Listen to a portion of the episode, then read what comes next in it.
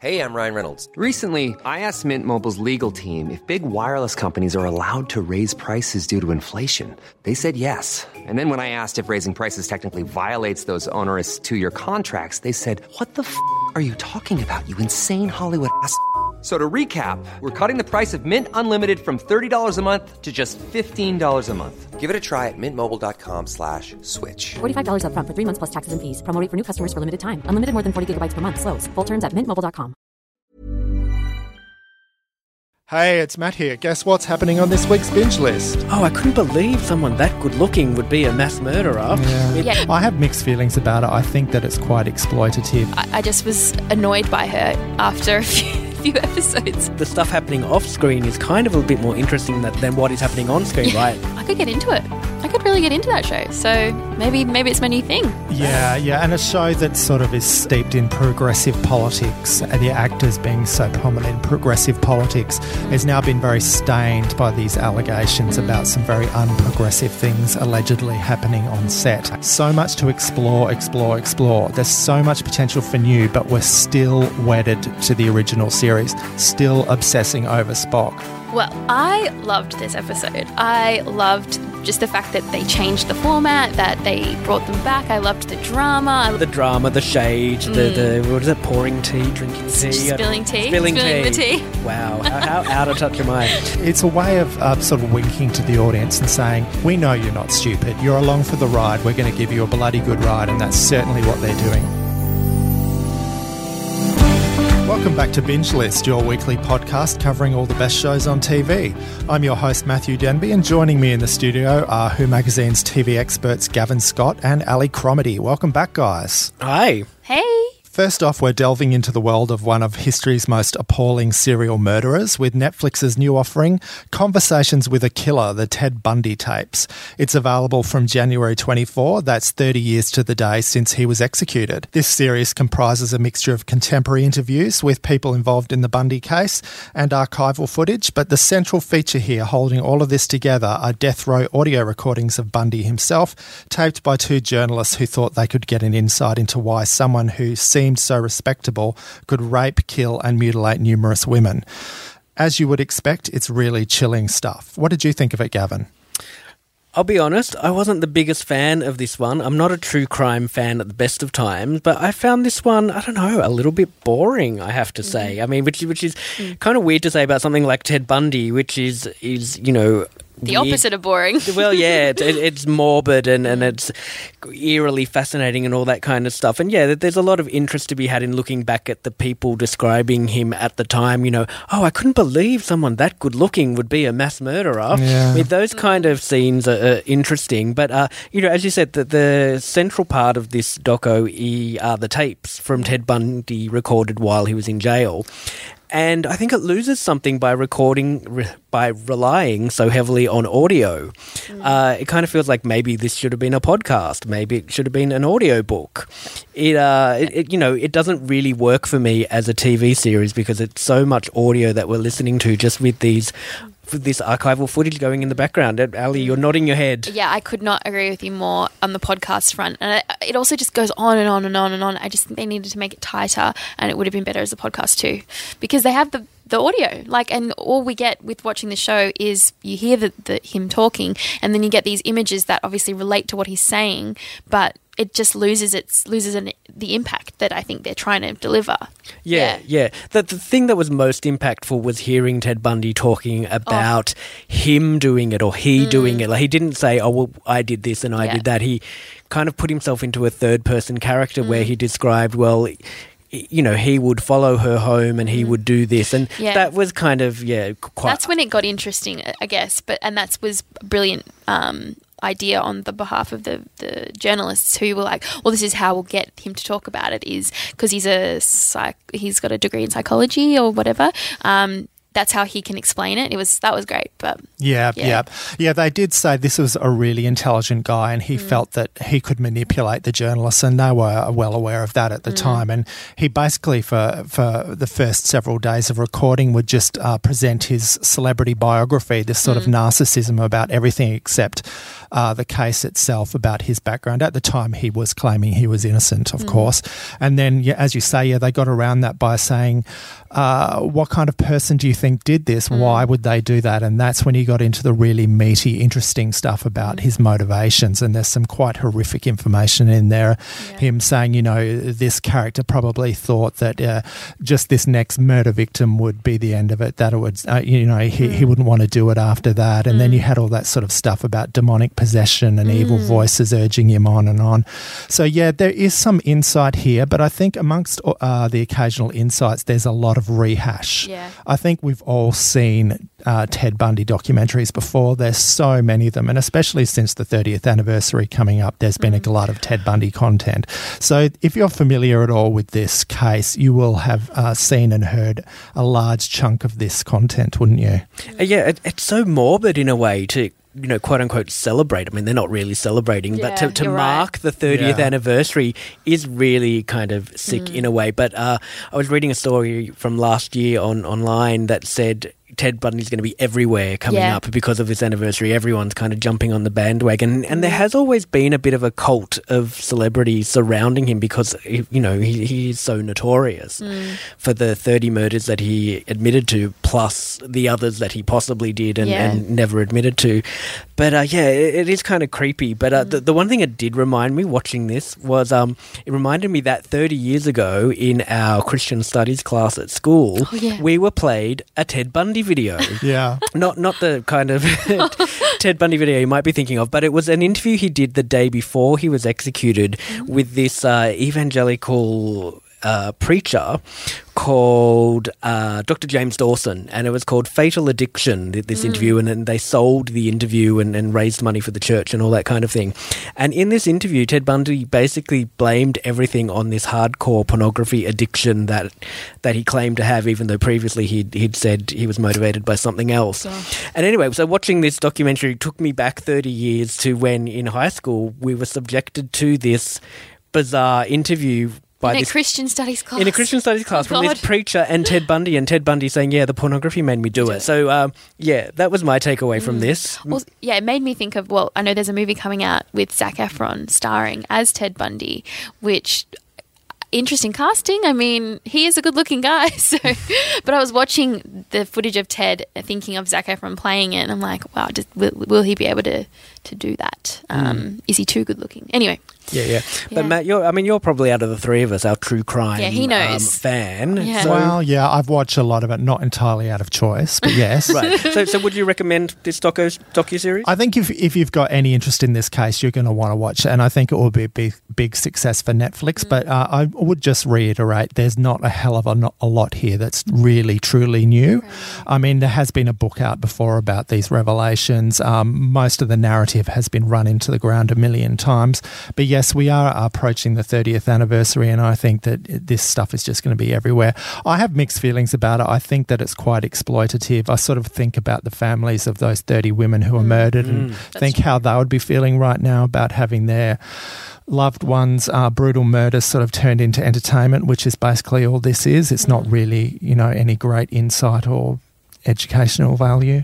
Um, it's a spectacle. It's about. It's partly also about the media spectacle and the notion of uh, how people reacted to him as a suspect because he was not what people at the time or even now would consider to be a stereotypical serial killer. He was good looking. He was middle class. He was Educated, educated. yeah. He was successful. He was well groomed, which is one of the reasons he got so many of those women to, you know, approach his vehicle and help him out. No, Mm. in public places, nobody thought twice. Nobody thought he was a sort of a potential killer, and everyone was wrong. So yeah, Mm. I mean, it, it is a fascinating subject, and I'm sure that this is going to be a huge success. So, Mm. Conversations with a Killer, the Ted Bundy tapes, is available on Netflix from January 24.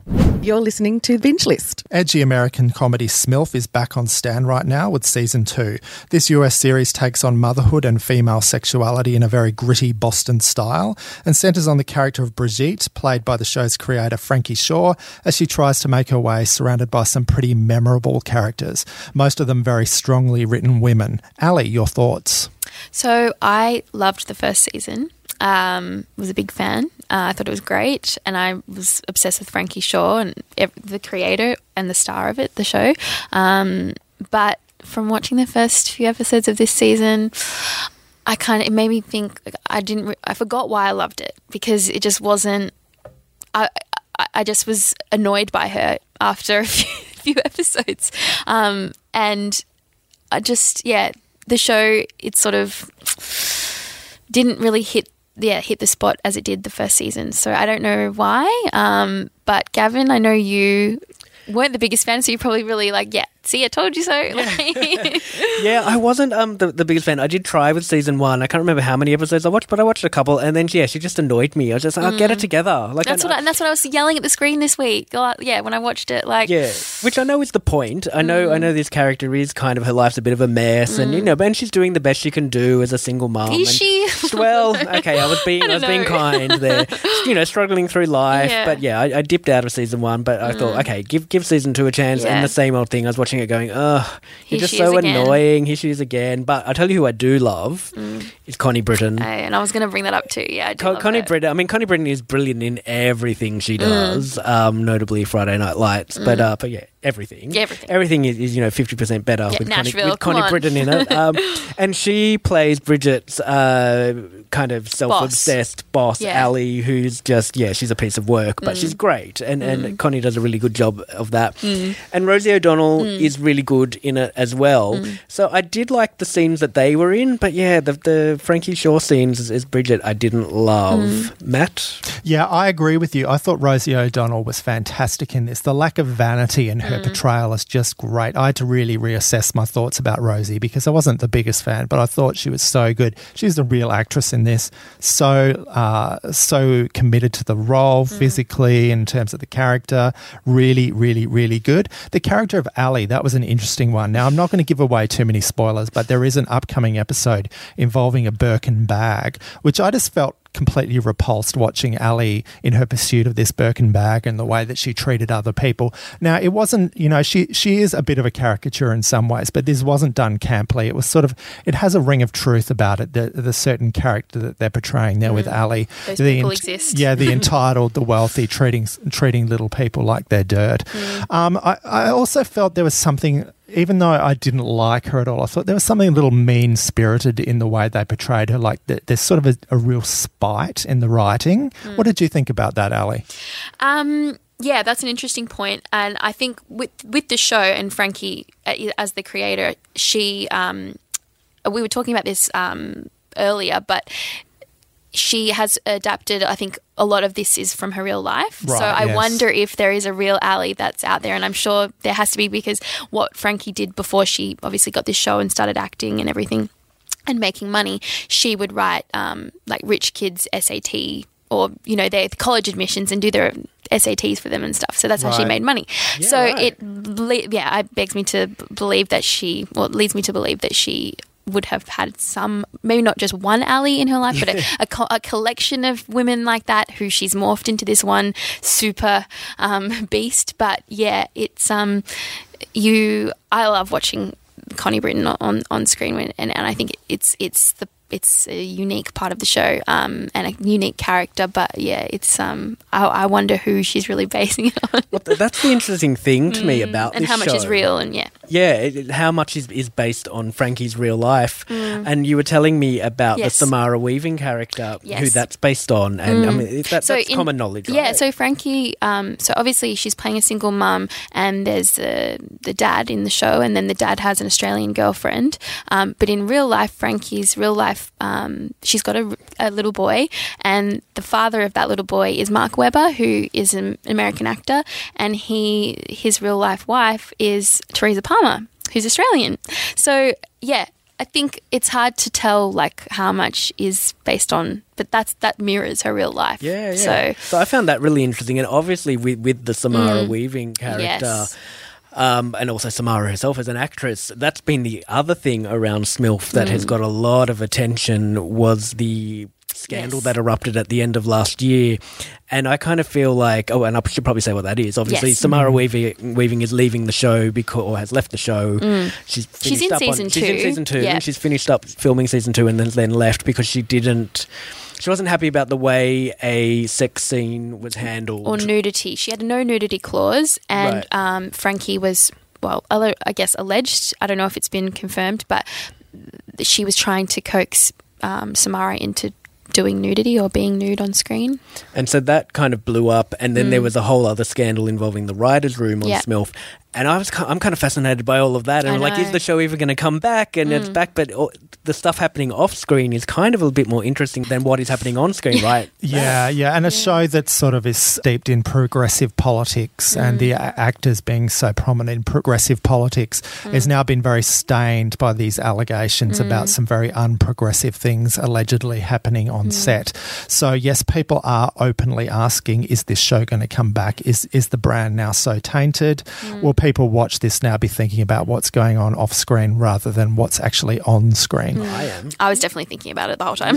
Yeah, yeah, yeah, yeah, yeah, Yeah. Look, I don't think it's really aimed directly at me or perhaps even you, Gavin. I, Mm. but it, I found it enjoyable enough. I'm not going to go back for more. And Mm. I've got to say, yes, the scandal did taint my experience of watching it. Okay, and Smilf Season 2 is available on Stan with new episodes dropping each week. So do check it out. This is The one and only. Binge List. Well, Gene Roddenberry's Star Trek franchise is still going very strong, all these decades after the Enterprise first began its five year mission back in 1966. Netflix is screening season two of Star Trek Discovery in Australia. The first episode is now available. Dealing with the crew of the Starship Discovery 10 years before the events of the original series, Season 1 established a lot of really tangled plots, mostly centred on the character of Michael Burnham, a human who we learn was raised on Vulcan by the parents of the legendary Mr. Spock. After a lot of teasing of that relationship, the pair are now being set up to meet on screen as the Enterprise finally turns up in Episode 1. We've also got a lot of completely new plot threads, including some strange galactic phenomena and the appearance of a mysterious angelic being. I quite enjoyed the first couple of episodes after things got very tangled in season one, with a lot of silly and confusing plots about parallel universes, as well as a lot of war and galactic politics. Season looks like it might be getting back to the original Star Trek concept of exploring strange new worlds, which is a big relief. Now, neither of you guys have a big history with Star Trek. What did you think? Gavin, you first. Yeah, that's kind of an understatement. I have never watched an episode of any of the Star Treks, and let's face it, there's been a lot of them.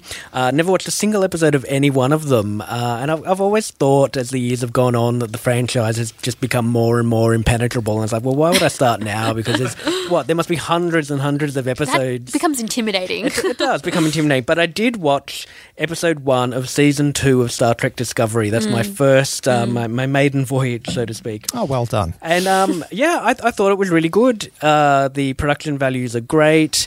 The uh, the characters are all really interesting and diverse, and that was really good. Um, the thing I'm fascinated by, though, is this Spock retcon, Yeah. where they've basically created this whole new backstory for Spock that didn't exist, as far as I understand, didn't exist in any previous uh, show or movie yeah. that that Spock has.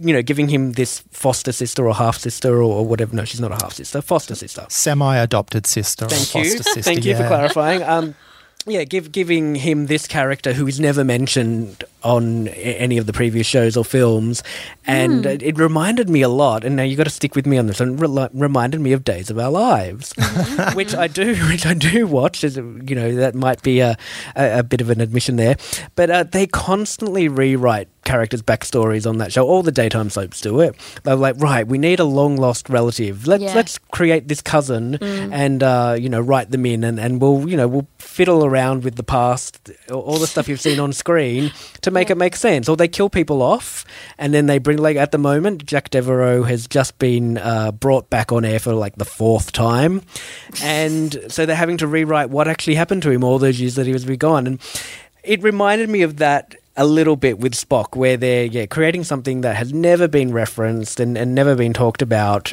And it's like the kind of thing you would mention if you had a sister, right? Yeah, surely people on online are talking about this. Surely they're losing their minds. Like you can't let that slip past a Star Trek fan. Like they're going to notice.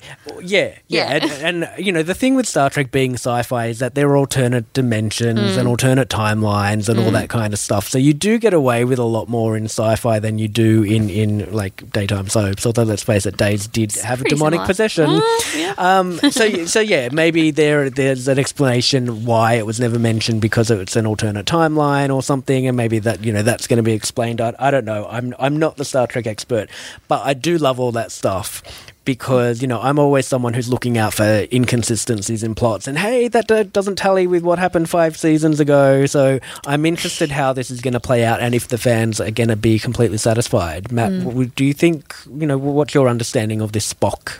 Look, I, I think that people are going to be accommodating because there's such a love for the Spock character. Now, this plays into one of my concerns with the show, which is, you know, this deals with a limitless universe with many, many parallel universes. Countless billion alien planets, so much to explore, explore, explore. There's so much potential for new, but we're still wedded to the original series, still obsessing over Spock, hmm. still fixated on this it doesn't say great things about the writers that they can't come up with characters that are as beloved as Spock or are as interesting as the original concepts from the original series. Yeah, I enjoy a bit of Spock. I, I occasionally flick on the original Star Trek and, you know, the writing's great and the mm-hmm. characters are great. You know, that show has survived despite dreadful special effects, despite a rock bottom budget. It's survived all this time because the writing and the characterizations were so good. Mm. Now, this new show has brilliant special effects, um, amazing cinematic quality, good performances, but they need to up the ante with the characters, wouldn't you say, Ali? Yeah, for sure. I think, as you said, it's probably the one thing that's missing. But um, yeah, I agree. I think it's beautifully made. It looked like a movie, um, so you can't fault that. And yeah, I was again like I'm exactly like you, Gavin. I'd never seen a single episode in my life. I've just probably caught a scene here or there, flicking channel like flicking. Um, so I didn't know what to expect. I was pretty in the dark, but I could get into it. I could really get into that show. So maybe maybe it's my new thing. Maybe, maybe. the, the thing that the other thing that interested me is that it's a prequel leading up to the original series. So Yeah. obviously there are ties that way, and we've got um, Anson Mount playing the original captain of the Enterprise, who then. Captain Kirk took over from. Correct, If I'm, yes. if I'm understanding right. True. Uh, I think it was Chris Hemsworth played him in the movie. Yes. Uh, Captain Uh, Pike. Yeah, Captain, Pike. Yeah. Um, so obviously, yeah, we're, we're you know set ten years earlier, and we're getting towards that original series. And prequels can be tricky because everyone knows where you're going to end up. Yeah. Because you're a prequel. Um, and so the interesting thing is whether they can do something that you're not expecting in the lead up to the show you already know. Yeah. Does that even make sense? Yes, Yeah. yes, yes, yes, yes. Look, no, I was really pleased with this return. I was uh, getting a bit alienated by season one by the end because it became too tangled up in Confusing. wars, parallel universes, convoluted stories. But they're already showing that th- this season is simplifying things. They've got some great original stories in the first and second episode about, you know, strange new worlds and cultures that they're encountering. I'm really interested in this angelic alien that they've encountered. Really fascinating stuff, some good writing. Let's hope that this season finds its own path and doesn't become too wedded in the past. Mm. So, if you are interested in Star Trek Discovery, it's now screening on Netflix. Check it out. Binge list. The third and final season of Benjamin Law's largely autobiographical comedy series, The Family Law, is wrapping up on SBS on January 26th, with the series also available on SBS On Demand. This has been a groundbreaking show for Aussie TV, not only depicting a Chinese Australian family, but as it wraps up, it's finally getting to where we all knew this was headed. Benjamin's coming out. Gavin, you spoke to Ben. What did he have to say? I did, and he was a really great chat, really good interview. Uh, we talked about the they had a three season plan for this show from from the very start, which I didn't realize. Uh, so we talked about that and whether he would consider, despite that plan, doing doing a fourth season. So yeah, let's have a listen to the interview. Hi Benjamin, thanks for joining us on Binge List. G'day, thanks for having me. Now, have you been pleased with the response that season three has had so far? It's actually kind of great to see people responding to it so beautifully because, um, you know, season three is a coming out story. I guess it's no huge spoiler to say Ben comes out in the final episode, but I guess the whole journey is how how he actually does that, and to see people so so many people relating to that story, or for that story to resonate with them as queer people or as parents. Um, it's a beautiful thing. So this season dropped all at once on SBS On Demand, and some people have been watching it that way. It's also been airing weekly on SBS as double episodes. You know all this, obviously. But the final two episodes air this Saturday night, and Ben does come out. How will it feel when it's all done? Um, this sounds revolting, but deep, smug, punching in the face satisfaction. Uh, because the master plan for the family law was to always have three seasons. Um, we knew what those seasons would be in terms of story right from day one. And it's really hard to, to get a show up for three seasons like that in Australia. And, and we've actually pulled it off um, and ended it the way that we wanted to. Like when you watch the last episode of season three, there are all these callbacks to the very first episode ever. I mean, we did that for, for a reason. We're like, yeah, this is this is the show that we wanted to make. Um, so a lot of people are like, is it bittersweet that it's your final episode? And for me, it's like, no, we totally, we totally got the job done, and I'm so proud of the cast, the crew, our producers, our director, um, and my co-writer for for getting it this far. But I will be stoked, relieved, and probably having a very long nap afterwards. So, was there any temptation to go to a fourth, even though you had that three season plan? I mean, Joss Whedon had a plan for five seasons of Buffy, and then we got two more anyway, right?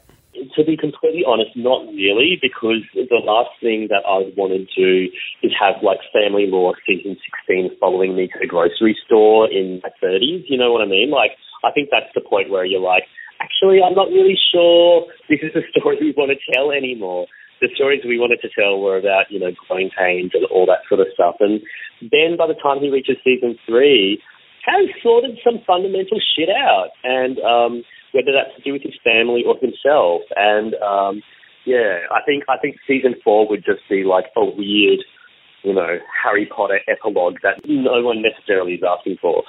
What was it like when you saw the scenes of Benjamin coming out to his family? Did it take you right back? Yeah, it's so beautiful. Like I, I write so many of these scenes that are inspired by real life or sometimes exactly what happened in real life. So, so much of the dialogue of my coming out scene is, you know, very, very close to what actually happened.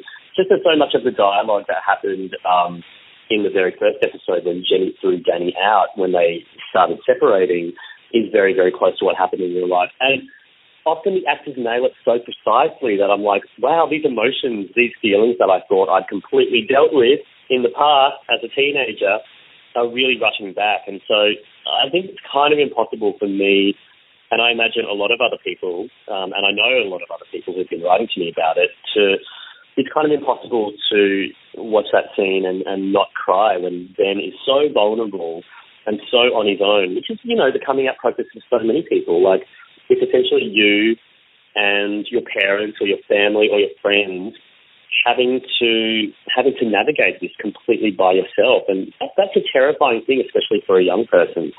So I, you know, my heart rushed out to this little version of Ben. I'm like, oh wait, that's my story. Um, so it's a bit of a, it's a bit of a, um, you know, I'm not sure I can swear, but it's a bit of a, it's a bit of a head fuck. Yeah, right, I can imagine. So, which minority have you been most pleased to be able to represent on TV? Gay Australians, Asian Australians, or people from the Sunshine Coast? that is a very funny question. Um, oh, yeah, people from the Sunshine Coast have been so marginalised by the Australian community. Um, well, I think what, what we've really loved showing is that you can't really necessarily disentangle a, a lot of things. You know, uh, queer Australians, if they're Anglo, they have a race as well. They're just not often seen as such. Um, and with this character and, um, you know, this story, it is Asian Australian and it's also queer Australian because those things overlap and can't be divorced from each other. Um, you know, we never really set out to write like an ethnic comedy. You'll kind of, if you watch the Family Law seasons one and two, I think you very soon realise that the plot isn't their ethnicity or their race. Um, it's definitely like one part of things, one part of the equation that you can't divorce from anything else. But we kind of see ourselves as a show about race as much as Friends was a show about being white. You know, like it's yes, it is a show about it's a show that has a lot of white people in it, but it's not necessarily the plot. But we did want to change that up with sexuality, like we did really want to make sure the third season was about queer teen issues because, you know, right now, um, after same-sex marriage vote and yes, same-sex marriage is legal now, that's great and we can pat ourselves on the back with, with having achieved that. But I think the next real huge fight with LGBTIQ rights um, are young people and protecting them. And already, you know, that's not even just a suspicion. We see that even the Prime Minister will come out and say that, you know, uh, support services for teachers that help them identify and support transgender students, like he calls them gender whisperers. That's a pretty huge call um, to say something like that. So we think that the timing is right. So I've been pretty stoked that we've gotten to showcase that particular minority story. So, throughout the process of turning your book about your life into a TV show, was it easy to let go of your notions of what actually happened when sometimes it didn't happen exactly that way? Totally. Like, you know, we can't make a documentary. I mean, we've already, we've already, um, you know, signaled to the audience, look, this is set in present day, so obviously it can't be like blow by blow what happened in my life. It's kind of inspired by my life. I just happen to have all my family members' real names. Um, but we really wanted to get to the emotional truth of things that happen. So that, sometimes that's drawing on my experience, but you know, I'm not a parent. Parents in the writers' room would draw on their perspective as a parent to help flesh Jenny's perspective out. And um, sometimes, of course, we're like fictionalizing stuff completely because even though that's not the truth of what actually happened in real life, we're talking about the emotional truth of what it's like to be a parent of a gay kid or to be a gay kid navigating navigating the world and all that sort of stuff. So um, yeah, we're not you know we're we're not doing a reality TV series. Um, we want to make a comedy that works. So a lot of a lot of investments made into like making these stories sing. I think if it was me, I'd get so caught up on, oh, that's not what I said, that's not what I was wearing. Totally. And I think sometimes my family members are like, wait, that didn't happen. And sometimes that's like, wait, like, um, you know, suspicious. But then other times it's like, oh, phew, it's relief. Oh, yeah, that didn't happen, and that's great. Right, so that was our chat with Benjamin, and yeah, it, it, some some great things to say about the show, and also about the way family law has, you know, shown parts of Australian society that haven't been seen on air before, and I, I think that was probably one of the best things about that show. Would you agree, Matt? Showing Asian Australians, gay Australians. Yeah, yeah, and it was great that a show about Asian Australians was um, written by an Asian Australian guy. I thought it was fantastic. you know, other it's the end of other people telling other people's stories. You know, I think it was it was really enjoyable. I had a great time watching the last few episodes of this season. I thought it was really sweet. I thought it was moving. I thought it was funny. I thought it hit all the marks. It sort of made me sad that it's coming to an end. But I do agree with him that yes, this sort of does have a natural conclusion, and the story was really about heading towards um, his coming out, which we do see in the final episode and the build up to that. I thought that some of the stuff dealing with awkward schoolyard sexuality was really hilarious. You know, the the unwanted schoolyard erections and so on and so forth, the, all those blights of teenage boyhood. Yeah. What did you make of it, Ali? Yeah, I haven't watched this show um, as religiously as others, but um, what I have seen, I've enjoyed, and I love Benjamin Law. I've interviewed him as well, and he's so great. Yeah. Um, so it was great he was given the platform um, to create this, and obviously with a family like that. Um, there's so much in there. There's so, I mean, the stories that he was telling me, and obviously that have been played out on the show. It's his mum. Every it's so funny. Um, so I just hope he does more. I mean, not necessarily of the family law, but of something. Like, did he did he mention any of that of what he's got up his sleeve? He did, and uh, yeah, it isn't in the bits of the interview that we played. But mm. yes, his next project is uh, writing something for theatre. Uh, I mean, he he's done all sorts of things on TV, behind the scenes. Yeah. You know, writing for TV, creating this one. Obviously, mm. his his book mm. as well. Uh, so yeah, his next project is is channeling that into theatre. Yeah, great stuff. And the family law is available on SBS on demand.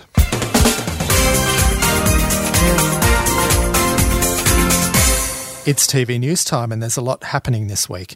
RuPaul's Drag Race continues the mainstream cultural onslaught it's been delivering since moving to VH1 in the US and Stan in Australia. We've got the cast of season 11 about to be announced, and this week the fourth All Star season broke from its regular formula to bring back all four eliminated queens, dedicating an entire episode to a series of lip sync challenges. We were told the twist would be uh, bringing back one ejected star into the fold, and one pe- person was going to be leading leaving as a result. But it didn't quite happen that way. Spoiler alert. Fan favourite Latrice Royale got back in, but Monique Heart, who she was facing off with, was spared elimination. Supposedly, it was a draw. A lot of people are saying while it was an entertaining episode, it did stink of being a blatant stunt to get Latrice back in the game. What are your thoughts, Ali? Well, I loved this episode. I loved just the fact that they changed the format, that they brought them back. I loved the drama. I loved the cliffhanger of when they were just standing behind um, the, the, the six left or whatever, and they were all dressed up, you know, very dramatic. Um, and then it led into the next episode, and they were back and they were fighting for their life, um, or da- lip syncing for their life. Um, so whether it was to get Latrice back on the show. Uh, whether or not, whatever, I don't care. I loved the drama of it. Um, but what I will say is, I don't see the big deal. I don't understand why Latrice is so beloved. I don't get it. I don't Oh, it's it. her character. She's such a sweetheart, and her performances can be really fun and funny. Like her, Mm. her flag da- flag dancing is just notoriously good. Really, really fun. What did you think, Gavin?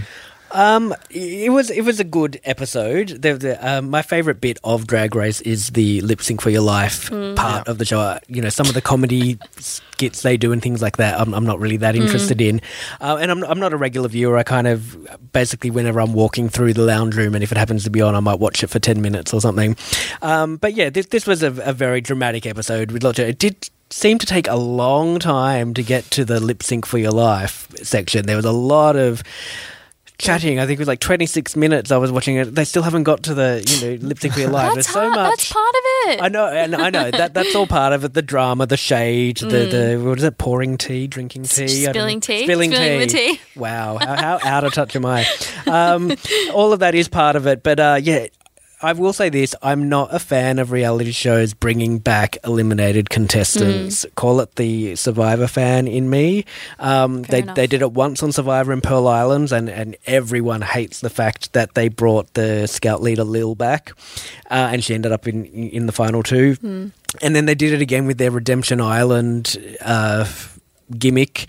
I, I think once you're out, you're out. This triggered you a bit. And yeah, I just kind of yeah. I think once you're out, you're out, and I can understand all the all the queens who were still there going, "Hang on, we got rid of you, and now we're back to ten again." Uh, Yeah. And you know, I mean, they, I'm sure they're all happy that uh, you know they all got to stay Yeah, anyway. they did. No one actually went home, Yeah. Mm-hmm. which is a little bit of an anticlimax, I have to say. But yeah, I, I kind of think once you're out, you're out. the only reality show that does bringing back people well, I think, is Top Chef. They have a separate show called Last Chance Kitchen, Mm. Oh, where once you're kicked off, you go into this other competition, which is Mm. a web competition, and you keep competing and cooking. Yep. And then when it gets to the final four or something, they bring the winner of that. Mm. Back into the final four, and I kind of feel like, well, you've you've earned you've earned your spot then because you've survived twelve weeks Mm. of extra eliminations in that to come back in. On the point of bringing people back on reality shows, I love it when Love Island does that. Although the Australian version didn't really do it their first season last year, in the UK version, they have because obviously there's people who can be causing a lot of trouble in the house and they get kicked off. But they're, that's they would they brought the drama. They brought the like. Yeah, they they had so much to give, and then they got kicked off because nobody liked them. But w- as viewers, we want people like that in there anyway. So when they do it, I love it. Yeah, I guess Yeah. that's the distinction between competition shows Yes. where you've got a skill or a talent. Yes. And dating Versus- shows where often you have no skill or talent but you're pretty. Yeah. Yeah, Or you're, you know, rude to people or, Yeah. you know, cause fights. Bring it on. I love that. Bring them back. Yeah. Look, I am one of those people who thinks that this episode was a huge contrivance to get Latrice back in, but I don't mind because I love her and I love the way this show is produced. I think it's just getting more and more meta the way that people are referencing the manipulative nature of reality shows in Drag Race. People are now constantly openly talking about their edits, they're talking about their narratives. It's just really fun. And it, it's a way of uh, sort of winking to the audience and saying, we know you're not stupid. You're along for the ride. We're going to give you a bloody good ride. And that's certainly what they're doing. I think mm. that this season is fantastic and I hope it keeps being fantastic. Mm. Okay, and onto something just as camp. Super producer Ryan Murphy's quest for TV domination continues, with details confirmed this week about his forthcoming project for Netflix, a prequel to One Flew Over the Cuckoo's Nest called Ratched. This one deals with the story of that villainous nurse from the classic film and will star Sarah Paulson as well as a whole bunch of Murphy esque divas like Sharon Stone, Cynthia Nixon, and Judy Davis. You either love or hate Ryan's work, and you often need to have a tolerance for very high camp. What do you think of Ryan's looming Netflix takeover, Gavin?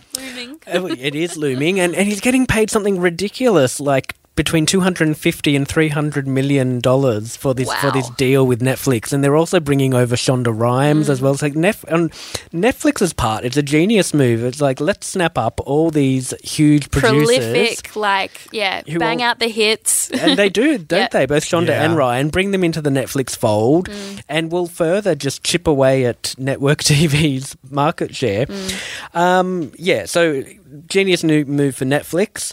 Ryan's uh, going back and doing a prequel of One Flew Over the Cuckoo Nest. That, that's interesting. It's very Ryan Murphy. Let's face it. it Yeah. It's, you know, I can just see that being could, could almost be a, a season of American Horror Story. Yeah. American Horror Story Cuckoo's Nest yeah, I'm scared. I'm definitely scared. and uh, because you know he he went into a psych ward in one of the American Horror Stories, I think. Asylum, yeah. Yeah, yeah. So it seems very similar territory to that. Um, and Sarah Paulson, he loves a bit of Sarah Paulson, doesn't he? And, and you know, I, I quite like Sarah Paulson as well. She's she's really quite good. So her in that role is, is probably quite a good fit. But um, I don't know. Another prequel. Here we are again in, in prequel world where we know where she ends up, and this is apparently going to follow the journey of um, Nurse Ratched in the uh, healthcare profession, and maybe she's going to start out all nice and, and wholesome, and then gradually become the uh, manipulative bully that that uh, people know from One Flew Over the Cuckoo's Nest. Yeah. I like some of Ryan Murphy's stuff, but some of it I find a bit same same. Are you are you a fan? I yeah, I'm a fan. I um, I mean, I haven't seen everything he's done. I I I mean, horror stories way too scary. Like I could not even entertain the idea of that. But um, I loved the first few seasons of Glee. I did drop off towards the end because it kind of went a bit too went a bit too far with it.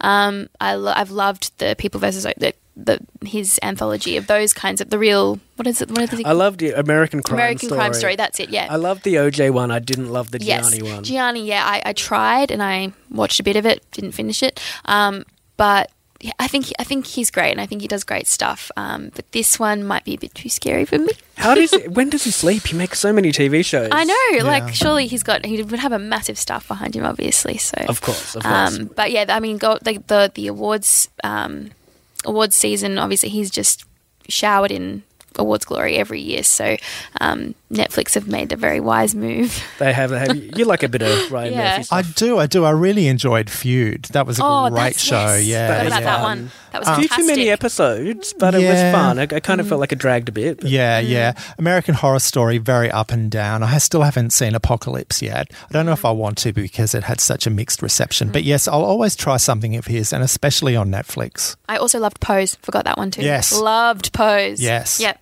Yeah, definitely.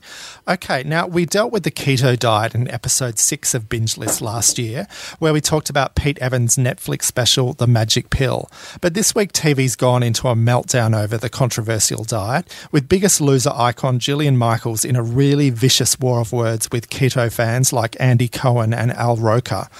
Over on Netflix, there's plenty more pro keto arguments on display in the second season of Pete Evans' The Paleo Way. He isn't backing away from the joys of meat and animal fat on that show, even breaking the long-time TV taboo by showing in detail how a chicken gets slaughtered and then bled out. It seems like diets are really almost like the new religions. People are dividing up and getting tribal over this stuff, and it's getting very personal and nasty. What do you make of it all, Ali? I mean, everyone needs to calm down. Yeah. it's way, way they, they've lost the plot, really. Um, I just think let people do whatever they want. Like, if you want to eat no, low carbs and whatever else you're doing on keto, go for it. But you don't need to, like, calm down. You just don't, everyone can calm down. That's all I think. What do I, think? yeah, I, I was amazed reading the, the tweets and, and stuff online. But Al Roker. Yeah, Yeah. un- unexpected. unexpected that he got so uh, into it. But yeah, it's like calm down. It's just a diet. Either Yeah. do it or don't do it. Yeah. And you know, as you say, let Yeah. let other people do it or don't do it as they see fit. There's nothing worse than a really passionate, whatever you might be, vegan, like um, paleo, Yeah. like whatever, just like that try to tries to force it down your throat. No pun intended, but you know, just it puts you off all of it. Like anyway, yeah. Yeah, I mean, and, and I subscribe by the you know le- less is more Yeah. kind of thing. Yeah. Or- All in- if that's the all right in phrase, but- moderation Yeah, so or- that's, I think that's what I mean. Yeah. where yeah, don't overindulge in anything, Yeah. and then you'll probably be okay. Yeah, for sure. But yes, Matt, what do you think? Look, I think it's all fun and games. It's interesting that Jillian does have a book out right now, dot, dot, dot. So Ah. she's hitching her wagon to this. But I'm not going to slag Jillian off because she's Mm. one of my most favourite celebrity interviews I ever ever had in my Mm. life. When I interviewed her when she came down to do Biggest Loser, she was just completely uncensored. She was even gratuitously slagging off elements of her own show. She, she didn't care less. And I love that in this world of sort of self censorship and bullshit. She was fantastic.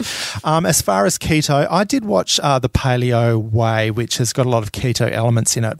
I watched the second season from beginning to end, and I was very surprised to see that uh, chicken slaughtering scene, which I thought was really brave because we live in such a sanitized world. Um, some people might be frightened of that, but they were sort of saying, you know, this is the reality of, of how food is produced. And, you know, in their defense, I don't want to upset any vegans listening, but the, the way that this was depicted, the chicken didn't appear to suffer at all. It was um, stunned, it was put in sort of a cone thing, and then it was bled out.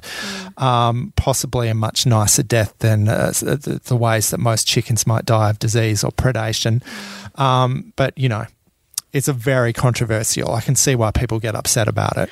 I, I- I can see Ali going, "Oh my gosh, I don't want to watch that ever." Yeah, I'm just thinking like this. Uh, there are shows out there that show like the production or um, meet the cows and how they're slaughtered, and Yeah. all those documentaries about. Um, lots of people watch them and then they become either vegan or vegetarian. Yeah, I can understand. and that. I can't. I mean, I probably would be a better person from watching those things, but I just can't bring myself to do it. This week's hidden gem is The Other Two. In this new comedy series, siblings Cary and Brooke have never been able to make it in the entertainment industry. Cary, played by Drew Tarver, goes for crappy acting auditions, while Brooke, the good fights, Heléne Yorke, is a failed dancer. Then the teenage brother comes along and becomes an overnight sensation in Rebecca Black style, singing thanks to a viral music video. Laughs ensue, don't they, Gavin? They do, they do. This was really uh, took me by surprise. This one, it was really quite funny, especially by the time you get to the second episode. The first episode, which sets up this story, where you've got yeah, Cary who who goes along to this acting audition where he's got to play guy who smells fart at parties.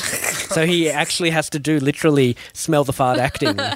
Um, That's so good. so so that's Cary, the brother, and then uh, and then there's Brooke, who is uh, sleeping where she works uh, because yeah, basically her career is going nowhere either, and then their brother releases this ridiculous music video called oh I can't even remember what the song's called, But, but it- his name is. his name Yeah, is, is the best one. Chase Dreams.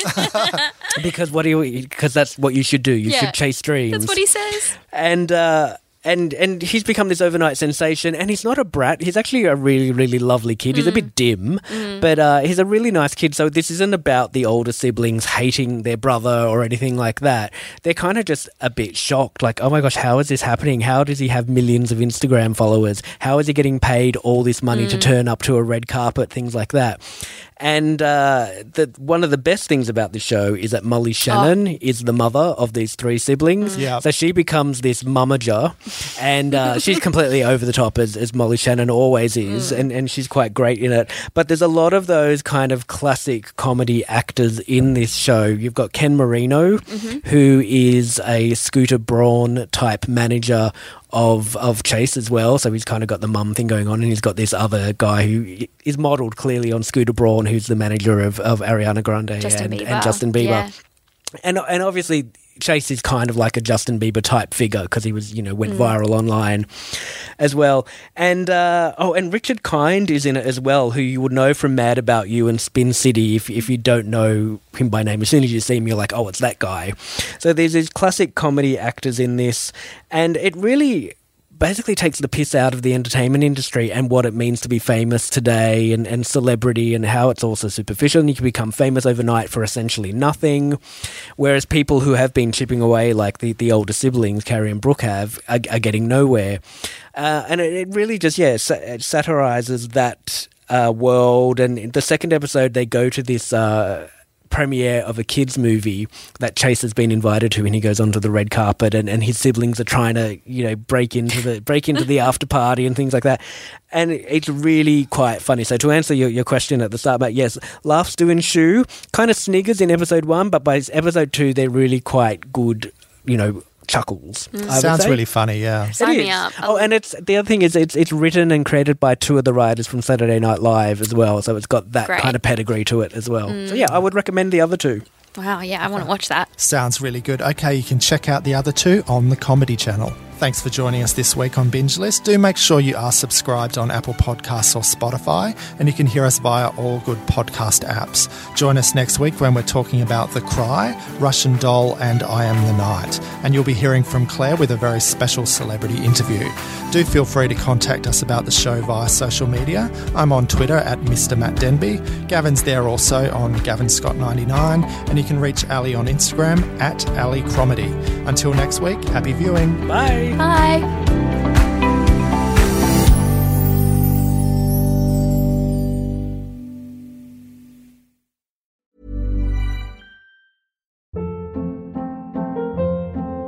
Hold up. What was that? Boring. No flavor. That was as bad as those leftovers you ate all week. Keke Palmer here, and it's time to say hello to something fresh and guilt-free. Hello Fresh. Jazz up dinner with pecan-crusted chicken or garlic butter shrimp scampi. Now that's music to my mouth. Hello Fresh. Let's get this dinner party started. Discover all the delicious possibilities at hellofresh.com.